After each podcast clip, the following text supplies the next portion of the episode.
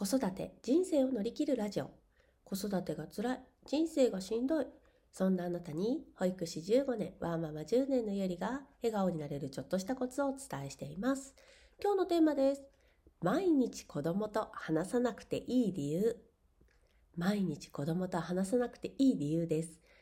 えっ、ー、と幼児さんぐらいだったらねそういう話題ってあんまり縁がないかなって思うんですけれども、まあ、小学生ぐらいになってくるとやっぱり子どもとの会話のなんだろう中身とかねあのそういうの変わってくるかなと思います特にあと中学生以降とかねでやっぱり親子関係をこう円滑に回していくにはコミュニケーション必須ですよとか子どもの口からの情報をやっぱりあの頼りにいろいろなことを解決していきましょうみたいなことはあるんですけれども実はですねもう話さなくていいんです。子供があの会話をするたんびにギャーギャーギャーギャー言ったりとかうるせえババアとか舌打ちとか帰ってくる時は話さなくていいんですよ。それにはちゃんとした理由があるので説明していきますね。毎日子供と話さなくていい理由。それはですね、話さないことで子供を主役にできるからです。子供を主役ってまあ、どういうことかなということなんですけれどもまず一つはですねそのお子さん自体が、まあ、今そうやって誰かとコミュニケーションを取れるかどうかっていうことなんですけれどもでコミュニケーションってやっぱりすごく複雑ですし話すことっていうことは音声の言葉を使うことがほとんどですのでその言葉自体が非常に鋭利な武器になってる可能性があります。でえーと、あとね音自体もうね言葉とかあとね物事のあのカチャカチャとかねあのお皿洗ってる音とか誰かが動いてる音自体にもすごく過剰反応してる時っていうのがあるんですね。私たちも何か作業してる時になんかこうパチパチって音がするとあってなるじゃないですか。あんな感じです。言葉自体は音を持っていますのでそれにすごく反応しちゃうんですよね。でそういう時期がやっぱりあります。やっぱりそれはまあ成長過程でどうしてもいろんなことが敏感になってるっていうのもありますしストレス状態が非常に高くなっていると、まあ、そういうふうになりやすいですね。でそういう時はやっぱりね大きく待つ、ねうん、長く待つっていうよりもね大きく待つっていう印象の方がいいと思うんですよね。でもねそれがね難しいんですよね。実はあの私のお姉ちゃん実は子供が3人いて一番上のお姉ちゃんはこの4月が高校3年生なんですけれども高校入学して5月から不登校になるっていう経験を持っています。であのまあちょっと中学校時代から結構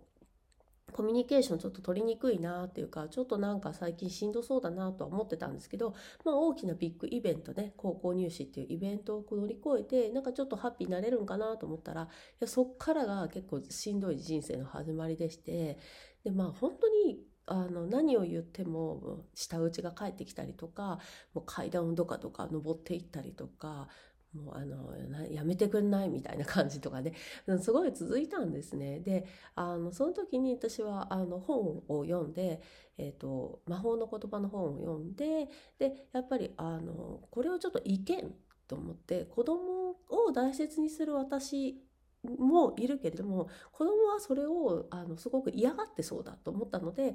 あの喋らないことにしました。はい、あの話せる状態じゃないんだなと言葉がすごく刺激になってるんだなと思ってやめましたであとですねやっぱ言葉が刺激になるっていう話をしたんですけれどもあの質問ま会話なんで、なんとかなのとか、それってどうなのとかって普通に聞くじゃないですか。で、私たちはあなたのことが知りたいから、あの、答えてほしいなって思ってると思うんですけど、実はですね、質問って、あの、向こうが主役なんじゃなくて、こっちが主役なんですね。だってこっちが投げかけてるわけじゃないですか。だからその投げかけに対してそれに沿わなきゃいけないわけですよね回答する方は。なのであとね聞きたいとかね知りたいっていうのはもうこっち側の全開丸エゴ丸出しなので本当にあの子供から話しかけてこない時には是非待つ大きく待つというのは絶対していただきたいなと思います。で、あの、この状態、どんくらい続くんですか？みたいな感じだと思うんですけど、これもですね、あの、私の経験談的には、えっと、今2年ですね。なんか高校入る、入ってから崩れたので、だいたい今2年ぐらいだったんですけど、やっとですよ。やっ何でもない会話がスルッとできるようになりました。それでもあの饒舌ではないです。まあもともと饒舌な娘ではないんですけれどもあのもちろんあとね今でも話せない日があります。あのちょっと昼夜逆転する時もあるので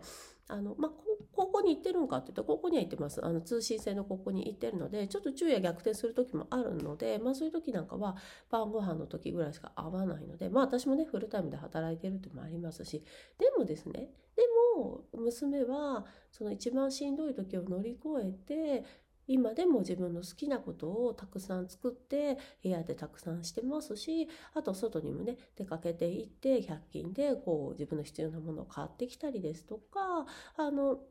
何？自分の気の合うあのいとこたちとちょっと連絡を取って出かけてみたりなんかね昨日はね牡蠣を食べに行ったらしいんですけどあのおばあちゃんとあのいとこたちと一緒にねなんかそういう誘いにも乗ることができてるので彼女の人生は今ちょっと落ち着いてるって私はあの確信を持って言えると思います。でもきっとまたしんどい時が来るんですよね。でその時にはこの前回の経験がお互い活かせると思っています。本当に子育て長いのでまだまだもう死ぬまでね親が死ぬまで子育て続きますのであの見守っていけれるようにこの辛い時期を乗り越えられてよかったなと思うしまだまだこれから辛い時期一緒に乗り越えていかなきゃいけないなと思います。でそのためには大きく待つっていうことを私の心の中にとても留めています。はい、今日のテーマですね。子供と毎日話さなくていい理由。